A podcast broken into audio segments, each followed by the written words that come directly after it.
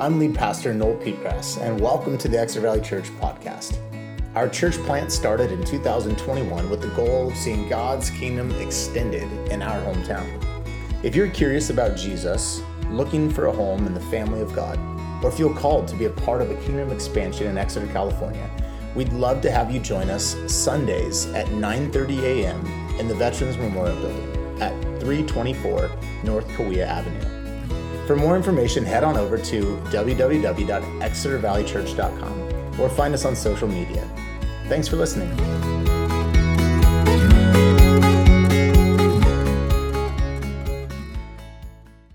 Anyone noticed more rainbows recently?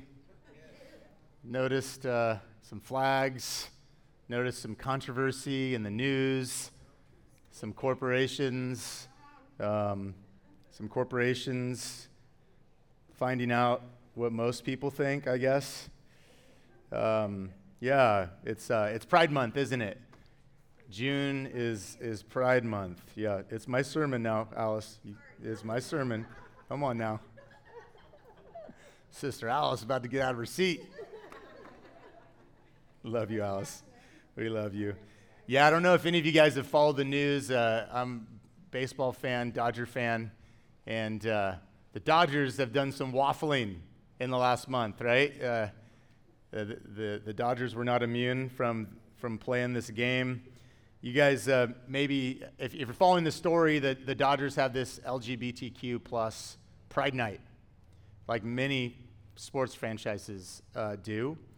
And um, one of the groups that they invited to this night is called the Sisters of Perpetual Indulgence. And uh, they're, they're basically a trans group who uh, is like a parody group that mocks, does dances that, that mock Catholics. Uh, and, uh, you know, as I was following this story, because they, basically they invited the group, then they uninvited the group. And then they got backlash, so they invited the group again. And uh, as I was following this story, you know, the thing that really stood out to me was the name of the group the Sisters of Perpetual Indulgence. And I thought to myself, well, well, there's a change. At least we've got some honesty here. Because that's what's going on, isn't it? There's this culture of perpetual indulgence. And I just wanted to declare, you know, as, as we look at this, I'm going to talk a little bit about the cultural moment that we're in today. And I, I think that it does sync up. We've been talking about divorce and marriage. Mostly, Jesus talked about marriage when he was teaching about divorce. He talked about God's good design for sexuality. And so it just so happens that we're kind of in this spot. I just felt like there was some meat on the bone. Some of you remember saying that really w- weird word, eunuchs. Uh, sorry, parents, if you had to explain to your 11 year old what a eunuch is. yes, it's, it's in the Bible. But more, more than I just want to focus on the movement itself, I, I think it was, it's important to start uh, at the heart of it and just the value behind the movement. I mean, it just kind of like, it just like really like, man, just showed up right, right in my face. The Sisters of Perpetual Indulgence. I mean, isn't this the culture that we're swimming in? The culture that says, who are you to tell me what I can do with my life? Who are you to tell me when it's time to stop? Who are you to tell me where the boundary lines lay. And I don't think that it's just the LGBTQ IA plus what there's and just get ready for it. That acronym is going to get longer and longer and longer because the indulgence is perpetual. But I don't think it's just the LGBTQ movement that embraces this ethos. There's actually been a version of this alive and well in mainstream uh, American culture for decades. We call this expressive individualism, this idea that the you do you idea. And if you guys want a good book, um, I'm not very smart, but I read smart people stuff. And this is a book called The Strange New World by Carl R. Trueman. Uh, there's a bigger book for really actual smart people, a bigger version of this. My friend who's a PhD actually read that book, but I read this one. This is the PE teacher version right here. But I, I recommend it, if, especially you know parents as you're trying to navigate this culture with your kids. This is a good, uh, it's a really great book that tells us how we got to this place and the underlying values that are that are expressed in this culture. But but you've this this idea of expressive individualism. I, I got that title from this book. Um, that's what Carl R. Trueman uh, calls it. It's this idea that you do you. You know, the uh, follow your heart, follow your truth wherever it takes you. Or how about this? What's true for you is true for you, and what's true for me is true for me. This is the cultural ethos that we're swimming in. And it's based on three premises. The, the first premise is that a person's true self is located in their feelings. And, and your feelings matter, right? Your feelings do matter. And we've probably grown a bit as a culture in that regard. Your feelings do matter. Your feelings are legit, right? But when, when our truth is found in our feelings, then if you feel like a female, well, you are a female regardless of what a female actually is. If you feel attracted to the same sex, well, that's okay because that's who you are. That's how you feel. The second highest goal of this ethos is to, is to express yourself. I'm sorry, the, the second point is that the, the highest goal of this ethos is to express yourself, be true to yourself. Do you notice how there's some truth wrapped up in this lie? This is always how Satan moves, wrapping just enough truth to make it palatable. What did you, what did you take your pills with when you were a kid? We got some applesauce people in the house, maybe a hot dog. You get what I'm saying? This is how Satan works. He wraps his lies inside just a little bit of truth. So, the, highest goal of in, uh, expressive individualism is just to express yourself and to be yourself. So, who's the ultimate authority in this ethos? You are. Yourself. The self is the ultimate authority. This is, again, these are the values that's driving the cultural moment that we're in. And if we're honest, it's not just the LGBTQ community that has swallowed these values. We swim in some of these values ourselves. The ultimate authority is you. It's not tradition, it's not religion, it's not custom, not government, not family, not even biology is the highest authority. It's just the inner you and how, however you feel you ought to be. Salvation in this worldview comes not from Jesus, but through self expression. Just be you. This is the way to come alive to be the best version of yourself. You've heard all the terms that I'm using. Maybe you've even used some of them. Salvation comes through self expression. Self denial is actually unthinkable. To deny your true self is unthinkable according to this worldview. And, and, and get this, even more, anyone who demands you deny yourself is a bigot. Anyone who comes to you and says, no, you can't express yourself this way, is actually hateful. I don't know if anyone, you know, we live in a kind of Bible Beltish, small town, rural America. In a lot of ways, we're kind of protected. Uh, this movement is slow to come our direction, but you know what I'm talking about. You see it in the media, and some of you even have workplaces where you've experienced these ideas. But listen, you guys, this, this perpetual indulgence, this, this uh, right to personal happiness, is going to lead to destruction. It's already leading to destruction. And no human institution has seen or felt this destruction so clearly as the family. And I think Jesus' teaching today has something to say to us about it. So here we are in, in Matthew 19. If you're new to us, we've been we started this church about, I don't know, 19 months ago, maybe 18. That's hard math for me. We started in Matthew 1. And we've just been trekking through uh, each week. And so here we are in Matthew 19, and we've been uh, learning about Jesus' teachings on marriage and divorce. And we come to this passage that teaches us about celibacy, which I think is a form of self denial. And Jesus is moving, like literally in this story, Jesus is moving from Galilee towards Jerusalem. What's going to happen to Jesus in Jerusalem? What's he heading towards? He's already told us twice in this gospel the Son of Man is going to die at the hands of the religious leaders. Jesus is about to take up his cross and pay the price that we should have paid or the price that we owed for our sin. And he's not only doing it himself, but he says that whoever wants to follow me must also take up their cross. Self denial. This is a little bit different than the you do you. Your truth is true if it's true for you culture that we're swimming in. See, our culture of expressive individualism says that you should do what feels right to you. You should believe what's true to you. You should not tell anyone else what to believe or what's true. In fact, the, the, the world that we're swimming in considers our Christian values, the values of Scripture, to be homophobic, transphobic, bigoted, hateful.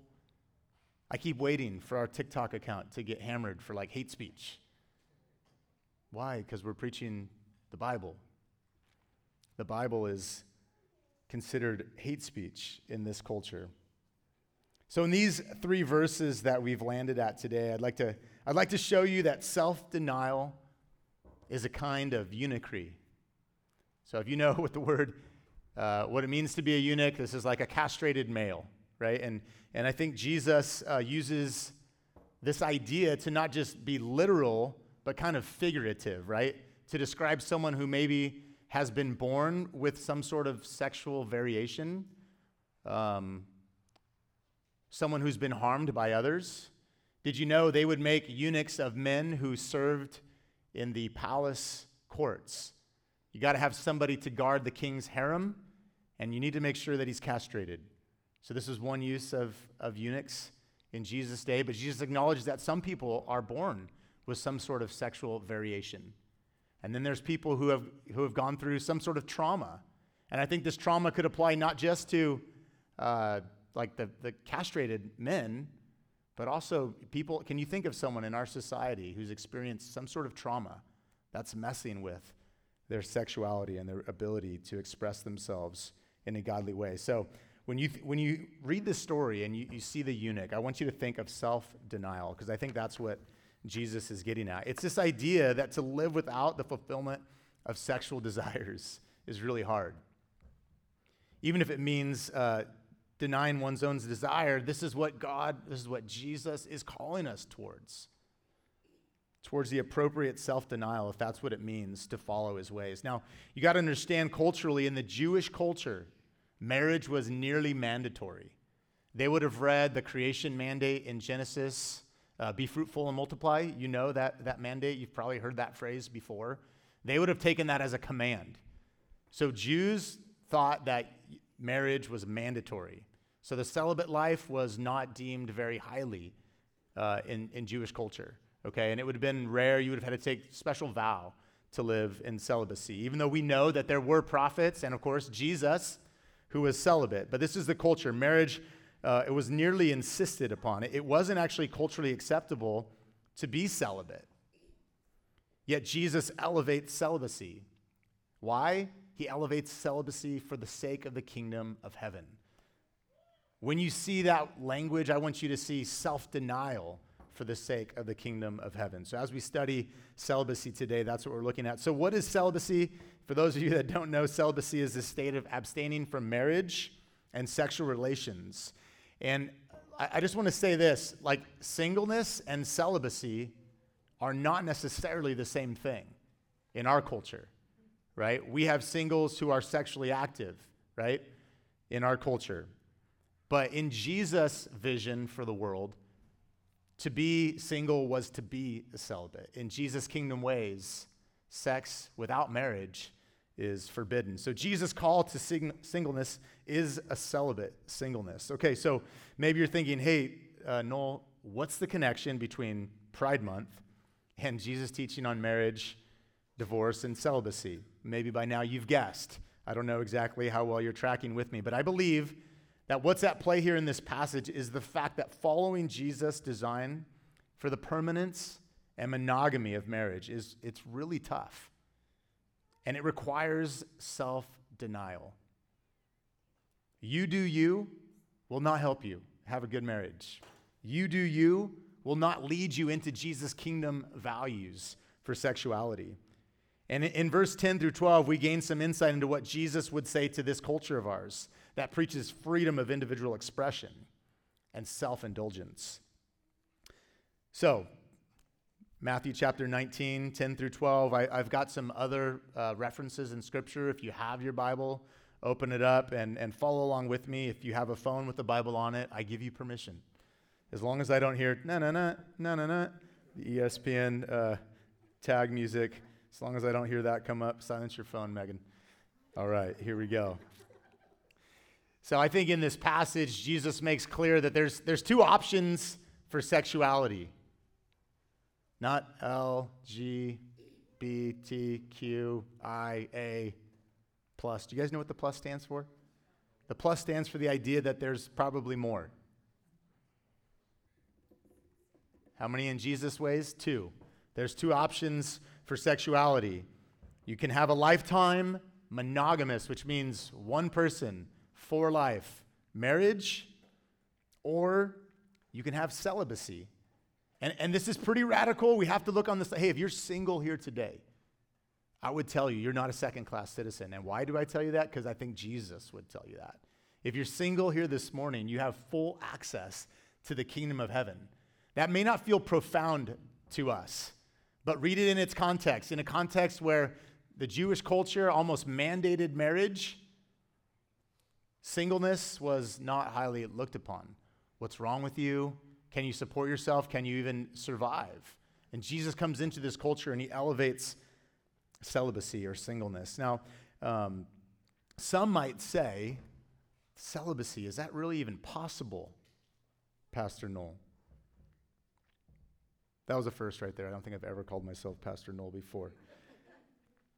But some might say, well, that's not very realistic. I know that I've got friends out there that would be like, man, come on, what are you talking about?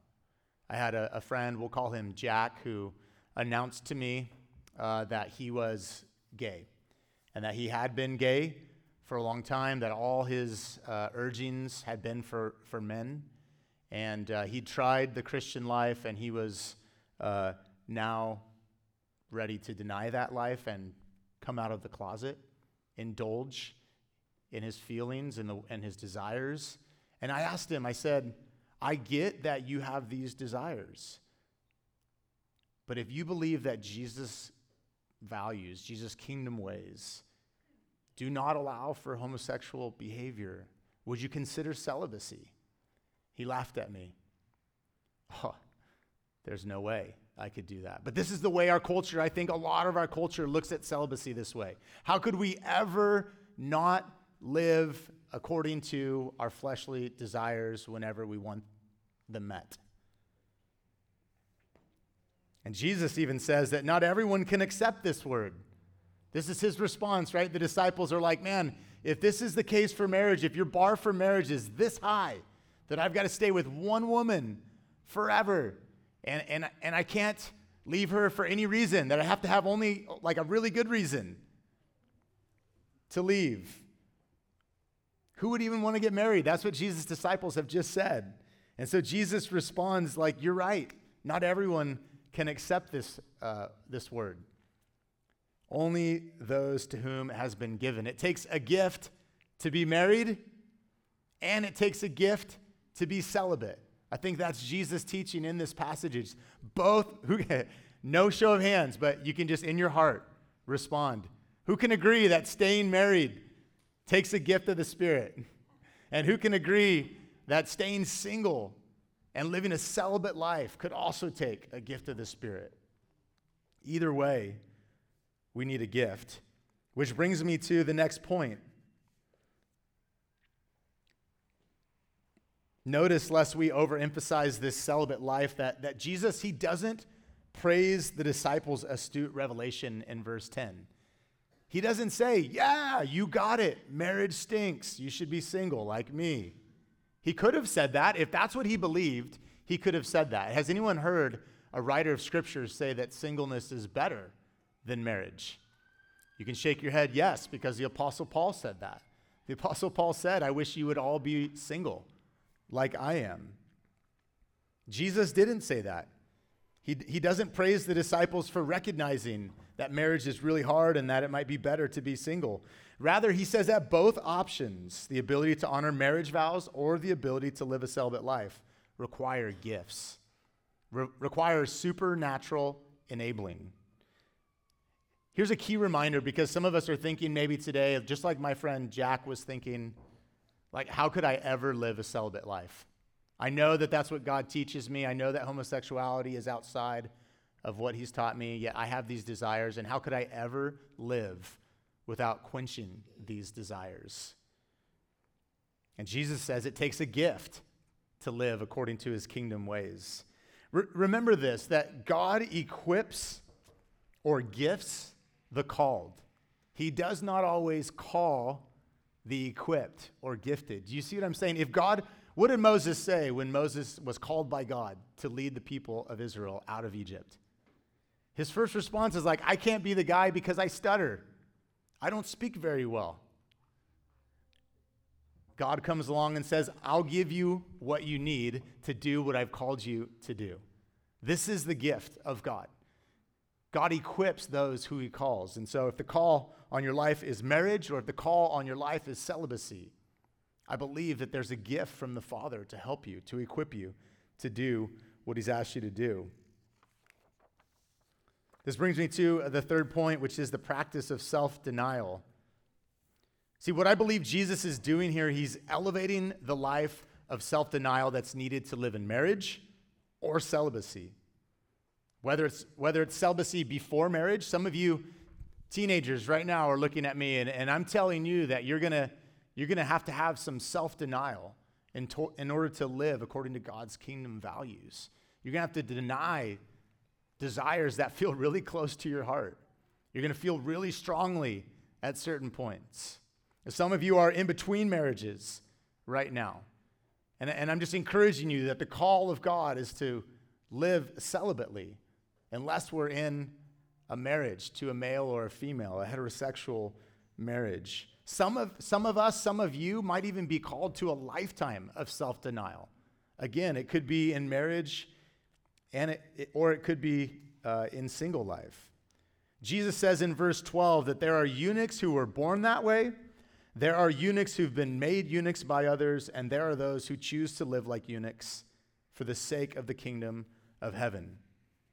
See, in a world that says you can choose your gender, you can choose your sexual preference, the Bible says we were created male and female. Remember when the Pharisees tried to trap Jesus into this discussion on lawful divorce. Where did Jesus take them? Right back to the creation account. Jesus said, This is how it was designed. Even divorce, while it is allowable in some situations, is a concession for our sin and our hard heartedness. The design, God's design, was one male, one female, together for eternity. God's good design is that if you want to have sex, then his design for you is marriage. But if you can't handle his high standard for marriage, if you can't uh, handle a life of marital fidelity and working things out, you do have another option, and that's celibacy. He concludes this passage by saying what he said at the start the one who can accept this should accept it. Remember, either way, to live a faithfully married life or to live a life of faithful celibacy requires a gift from God. So, what does this all have to do with Pride Month? Again, what about LGBTQ? So, we believe that the Bible teaches not only God's good design for marriage, but, but we believe that it also specifically addresses the issue of homosexuality. And I know that for some, I, like, I literally do not know where everyone is at this morning. I assume that th- there's a good chance that some have uh, dealt with the challenge of same sex attraction in this room. Uh, it's highly possible that some in this room have dealt with maybe even gender confusion. It's possible, very likely in this room, that many of us or some of us have people close to us, loved ones, who are battling with uh, a homosexual lifestyle. I don't know where everybody is at. I, I do know that, that in our Bible Beltish culture, there's probably not many of you who are going to throw tomatoes at me this morning for standing up for uh, a conservative view, uh, what I believe is a biblical view on sexuality. But, but here's what I want to say I, I want to say that the Bible does address the issue of homosexuality, and I believe that it's important to follow Scripture, even if it doesn't feel right, even when it doesn't feel fair. We've got to dive in and submit ourselves to the authority of Scripture. Why? Because God's design for us is good. I believe the hateful thing to do would be to say nothing, would to give you the choice to just follow the waves of culture. I believe that the loving thing to do is to point you to God's word. And I hope this morning that I can do so with a loving tone, with an understanding tone.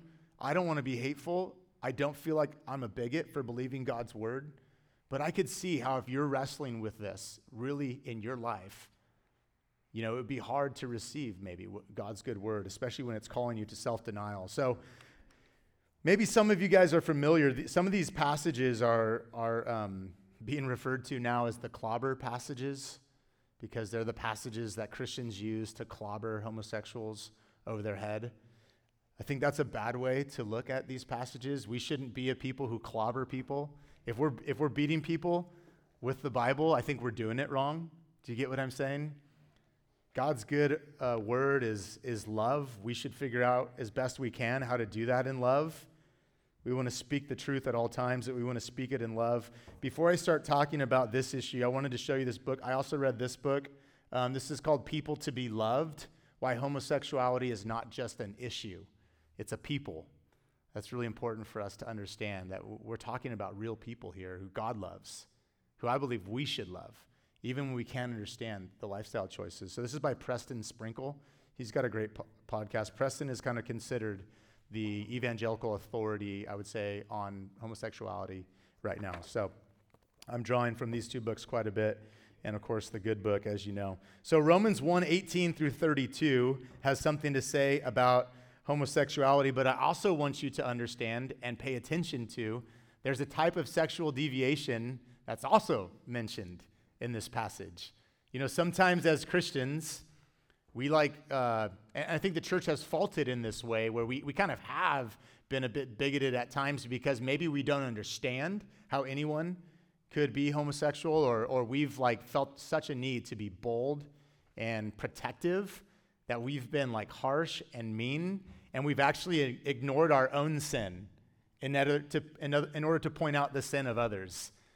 I won't ask you to raise your hand, but I know that me personally, I can be, I'm really good at noticing other people's sin and really bad at noticing my own sin. And I think that when we come to Scripture, can we just do that? Can we be a church that pays close attention, that at least works really hard to notice our own sin? Because uh, you're going to see some, some sins listed. And I guarantee you, you got a sin in your heart that's on the list. So here we go Romans 1 18 through 32. The wrath of God is being revealed from heaven against all the godlessness and wickedness of people who suppress the truth by their wickedness, since what may be known about God is plain to them, because God has made it plain to them. For since the creation of the world, God's invisible qualities, his eternal power and divine nature, have been clearly seen, being understood from what has been made, so that people are without excuse. For although they knew God, they neither glorified him as God nor gave thanks to him but their thinking became futile, and their foolish hearts were darkened.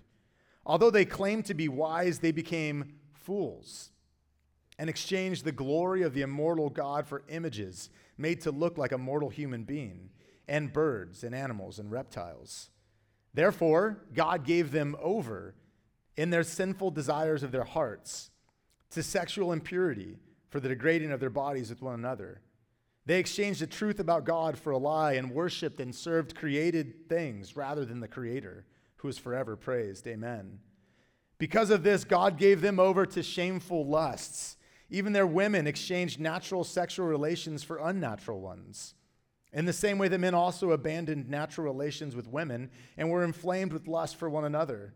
Men committed shameful acts with other men and received in themselves the due penalty for their error. Furthermore, just as they did not think it worthwhile to retain the knowledge of God, so God gave them over to a depraved mind, so that they do what ought not to be done. They've become filled with every kind of wickedness, evil, greed, and depravity. They're full of envy, murder, strife, deceit, and malice. They're gossips, slanderers, God haters, insolent, arrogant, and boastful.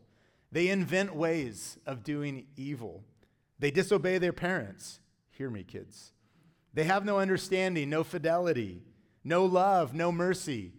Has everyone found themselves on this list up to this point? It says in verse 32 that although they know God's righteous decree that those who do such things deserve death, they not only continue to do these very things, but also approve of those who practice them. So the point I want you to hear in this passage is that yes, homosexuality is outside of God's good design for us. We should stand up for this, uh, this belief. We should stand up for God's design for sexuality. But also on the list are a lot of other things that you and I do every day. This isn't a them problem, sin. This is an us problem, sin. If we're going to be a faithful church, if we're going to reach people with the good news of the gospel of Jesus, we have to point the finger at ourselves, lest we become hypocritical. If you want to go Old Testament, we could look at Leviticus 18. Now, Leviticus 18, also Leviticus 20, this is crazy. If you read this passage, it's super crazy. They list like every perverted way that you could have sexual relations. You know, it's like, don't have sex with your sister, don't have sex with your father's mother, or whatever. It's like, geez, people were really doing that? Yes. Like Paul said, they were inventing ways of doing evil. There's this long list of all these different ways that you can fall off the horse and live outside of God's good design for sexuality. It also says, do not have sexual relations with a man as one does with a woman. That is detestable. Here's what I'm trying to say again homosexuality is not the only way to live outside God's good design for our sexuality. When we're pointing our finger at those around us, we've got to make sure that we've done the hard work of, of looking inside. I've seen the stats on pornography. I've seen the stats on sex before marriage. Unfortunately, they're, they're not that much better, if better at all, within the church than they are outside the church. We've got our own problem with sexuality. We can't be the kind of people who are looking at them all the time and never looking within. 1 Corinthians 6 9 through 10. Or do you not know that wrongdoers will not inherit the kingdom of God? Who wants to inherit the kingdom of God? That's why you're here, isn't it? He goes on to say, Do not be deceived. Neither the sexually immoral, nor idolaters, nor adulterers, nor men who have sex with men, nor thieves, nor the greedy, nor drunkards, nor slanderers, nor swindlers will inherit the kingdom of God. Once again, is homosexuality listed on that in that passage? Yes, it is. Are there a whole bunch of other ways to fall off the horse listed in that passage? Yes, there are. Have you committed some of them? Yes, you have. Yes, I have. You get where I'm going with this. We're going to stand up for God's good design, but we're not going to just take one issue. God's design for marriage was that it be sexual union, male and female. We believe that we see that we were created with gender. Gender is not just a social, social construct, you guys. In the beginning, God created them, male and female. This, again, this, this seems like obvious, maybe. In this room, it might seem obvious. Parents, I'm telling you to, to the generation that, of these kids right here, their generation does not take these things to be so obvious. Why, why do I know that's true? Because I teach middle school. but I'm just telling you, I'm warning you, the generation, these kids are growing up in a world that does not assume the things that we assumed. So we, I think this is important. This is why I wanted to, why would I stop on three verses? I could have just moved on to the next passage in Matthew. But it's June, and we had the chance. I think this is like the cultural issue right now. And I want to make sure that we're equipped to live within God's good design. Gender is part of creation, it's part of the created order. You don't just get to choose your gender. Male and female, He created them.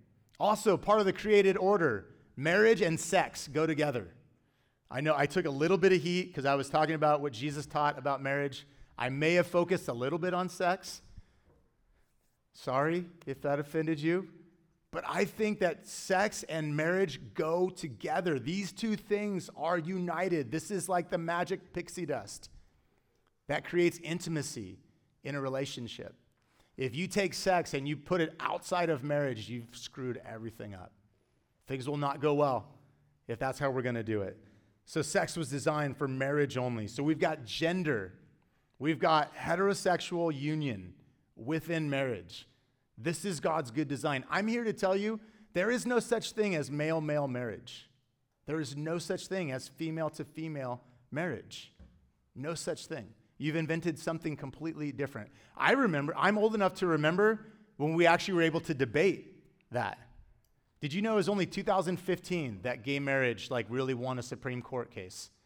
It's been eight years, and look where we're at.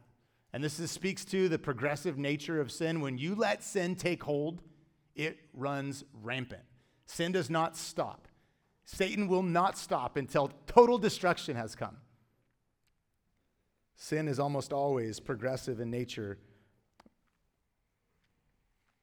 So the Bible teaches that any sex outside of marriage is sin.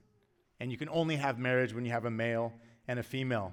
So heterosexual sex, that's a long word. This is guy girl sex before marriage outside of God's design.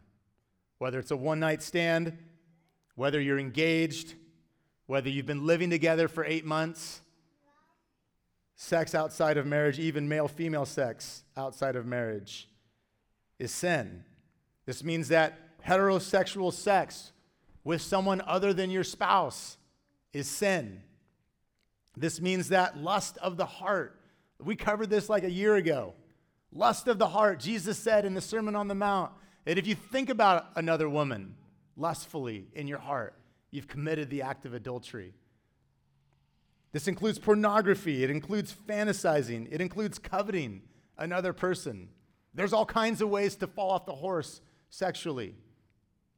And some of us are guilty. I know some of us have been guilty. God's design was for sex to be the bonding agent that gives intimacy to a marriage. Sex is not designed purely for our indulgence. Sex was not designed so that your desires would be met. This is why this name of this group, the Sisters of Perpetual Indulgence, it's so ridiculous. This was not God's good design for sexuality. But we have a problem, you guys, as Christians, when we make our feelings about LGBTQ bigger than the issues in our own life that need to be dealt with. I'm sure most of you would stand up right now. Most, let's just take you men.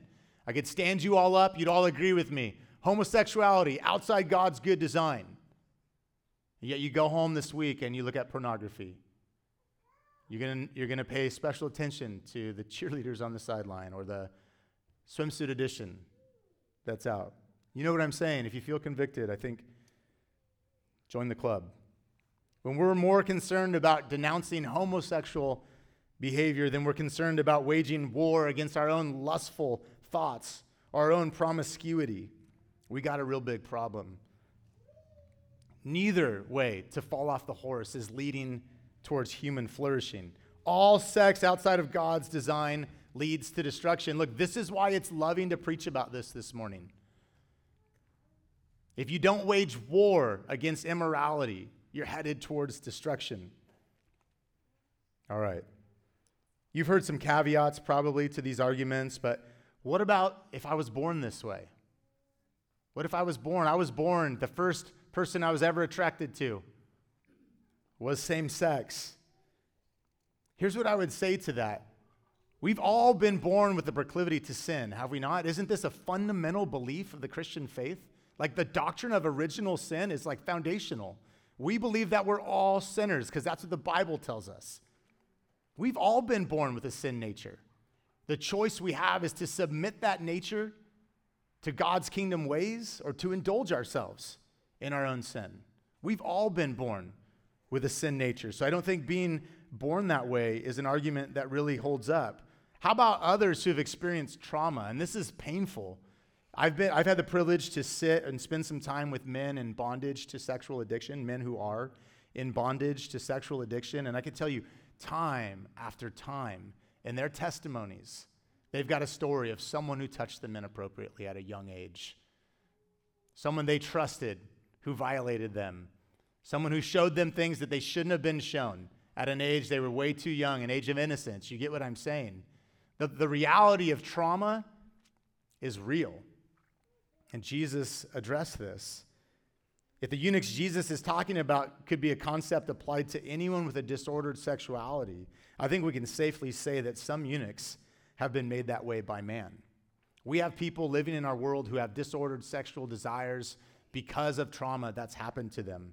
This is a real thing. These are people that we need to shepherd, these are people that we need to lovingly bring back into the fold. The last part of this verse, actually, I guess I, I really love the way Jesus says this last bit. He says, and then there are eunuchs that have chosen that way for the sake of the kingdom. You know, traditionally, the church has taken this to mean this is why Catholic priests don't marry, because for the sake of the kingdom, they've chosen celibacy. I'm here to tell you that anytime you choose to deny yourself, to take up your cross, to live according to God's kingdom ways, you have done so for the sake of the kingdom. We have to be willing to deny ourselves. We have to expect that we would have to deny our sinful nature in order to have all that God has for us. And I know that there's temptations. Like, I mean, I, I, was thinking about like, like saying out loud some of the things that I'm tempted to do. And then I thought, that's probably a bad idea. I won't, I won't say those things out loud, at least not in a, a room this big. But I do confess temptations to brothers in an appropriate setting because I'm tempted to sin. I am tempted to do things that are outside God's good design. Hand in the air, okay? Could, would you raise your hand if you're also tempted? I'm feeling really lonely right now. You get what I'm saying? Sexual or not, we're, are we all not tempted? We are tempted. You know who else was tempted? Jesus. 40 days in the wilderness. You remember the story? Again, we covered this about 14 months ago. Jesus in the wilderness, he's tempted by Satan with all kinds of different temptations. So, temptation is not a sin. Just because you're tempted doesn't mean you have to give in. You can resist temptation just like Jesus did. I also want to say that there's a big difference between temptation to sin, resisting sin through repentance, like telling somebody when you screwed up, admitting it, not living in the dark, and then just giving yourself over to sin. There's a difference being tempted, struggling, like legitimately struggling with sin, which means you're repenting, you're confessing every time you do it. There's a difference between those two things and just giving yourself over.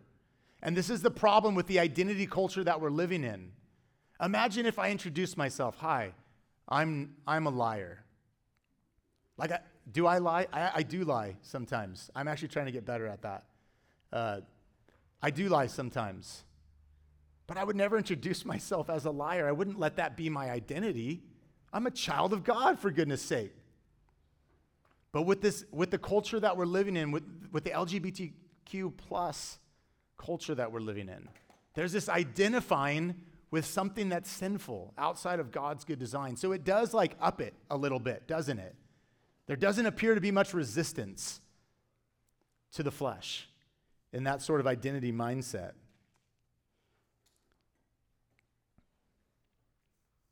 So being tempted is not sinful. And then it's a whole different thing together to resist sin through repentance. But we oughtn't give ourselves over completely to our desires. One thing I want to say about uh, temptation is that temptation almost always comes in the form of a lie. We talked about these little half truths that Satan uses to get us right where he wants us. Do you remember back in the fall of mankind, Genesis 3? This is exactly Satan's tactic. What did Satan say to Eve? Did God really say that you weren't supposed to eat from the fruit? Did he really say that? Are you sure that he said that? Ah, God doesn't condemn homosexuality. Are you sure? But if you translate the original Greek this way or that way, you see what I'm saying? This is the way that we twist the truth, just like Satan does. Did God really say? And then Eve's like, Yeah, he said we'd die if we ate that fruit. And Satan was like, You will not surely die. Lies, lies, lies. This is the way temptation works. Temptation tells you if you give in, you will see yourself fully expressed. This is the ultimate deception of the evil one. That your salvation would come from you just giving in to all your desires, that you'd be completely fulfilled.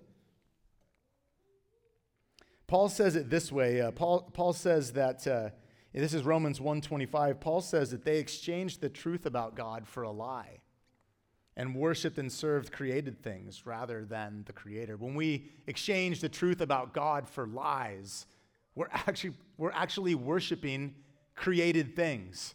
We're worshiping our feelings, we're, we're worshiping sexual desire, sexual pleasure.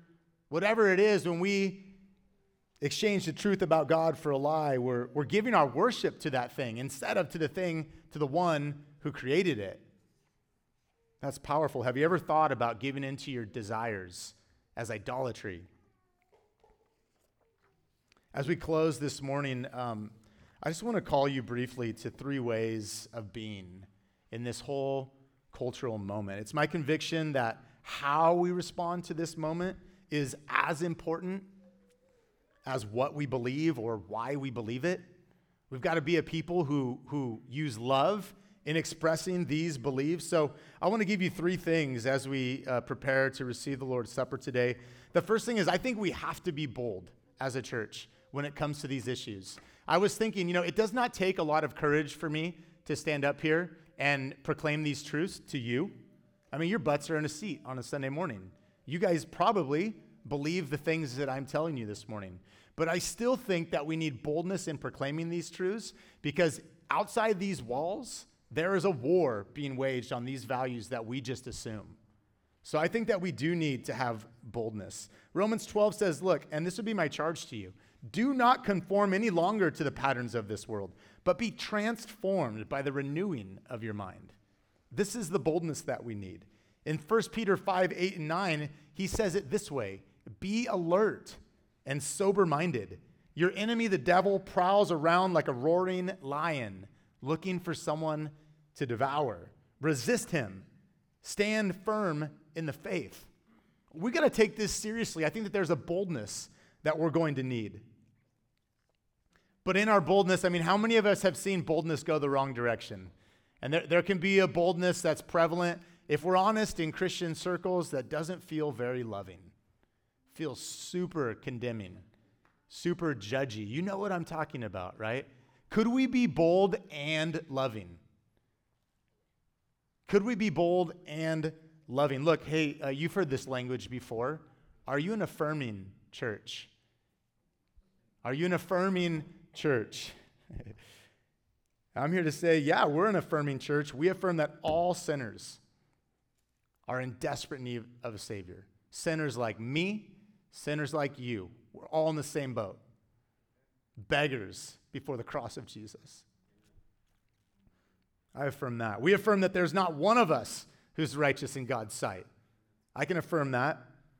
We affirm that the wages of our sin is death, destruction, not indulgence, destruction, not fulfillment, destruction. I affirm that. The wages of our sin is death. If left to our own devices, we'd destroy ourselves and God's good design.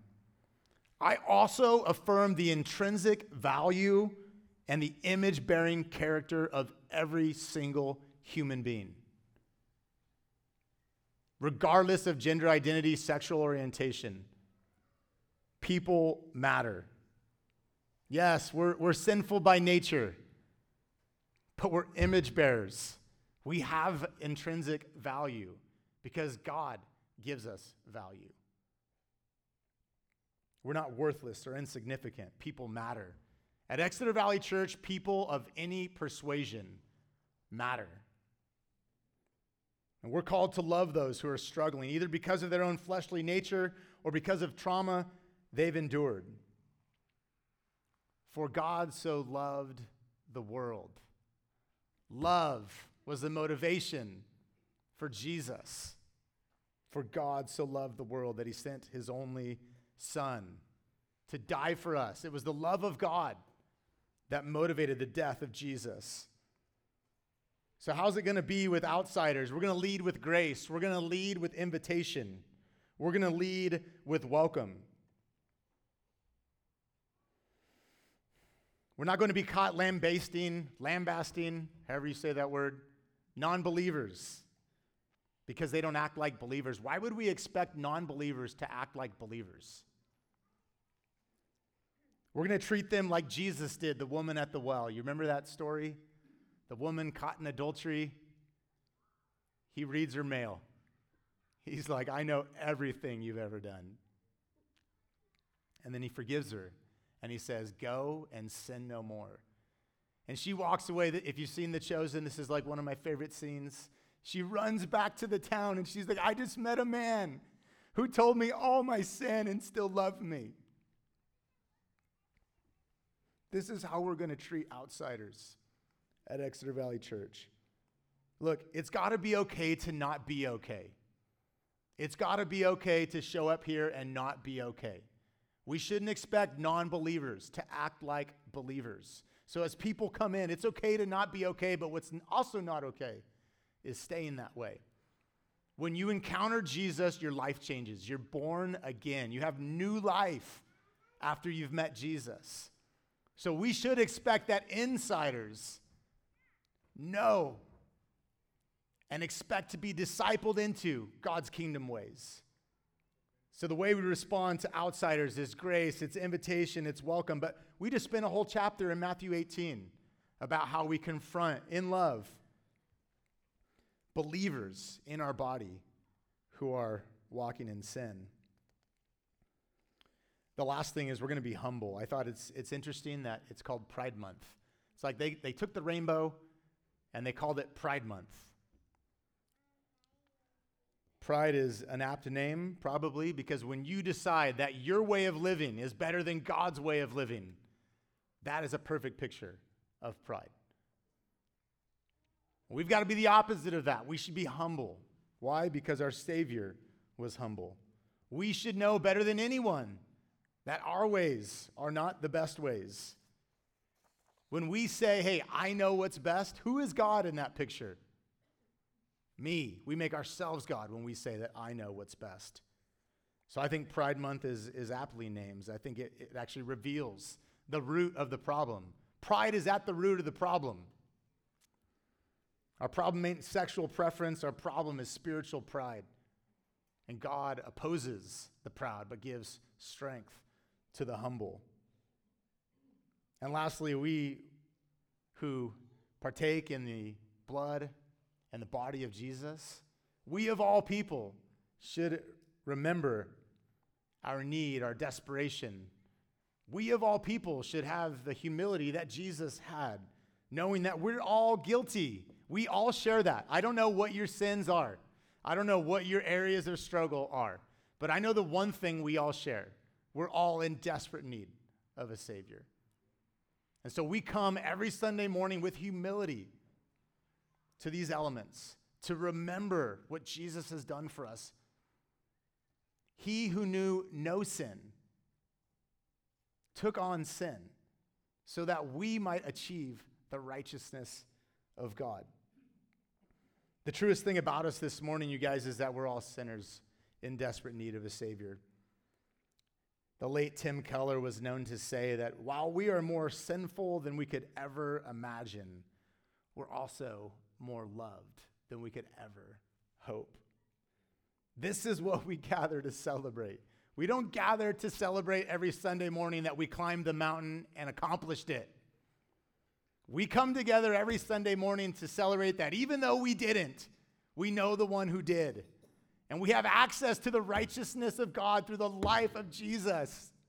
This is what it's all about. How could we not walk out of here with humility?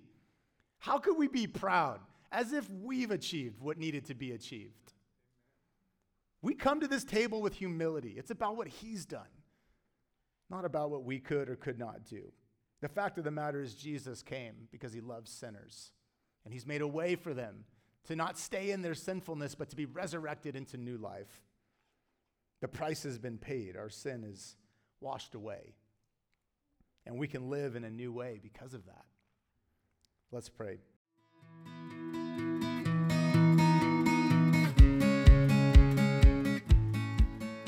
Hey, we're so glad you joined us, but don't forget to stay connected either through our website, our social media, or the Church Center app. Or you know what? Better yet, come join us in person on a Sunday morning. See you soon.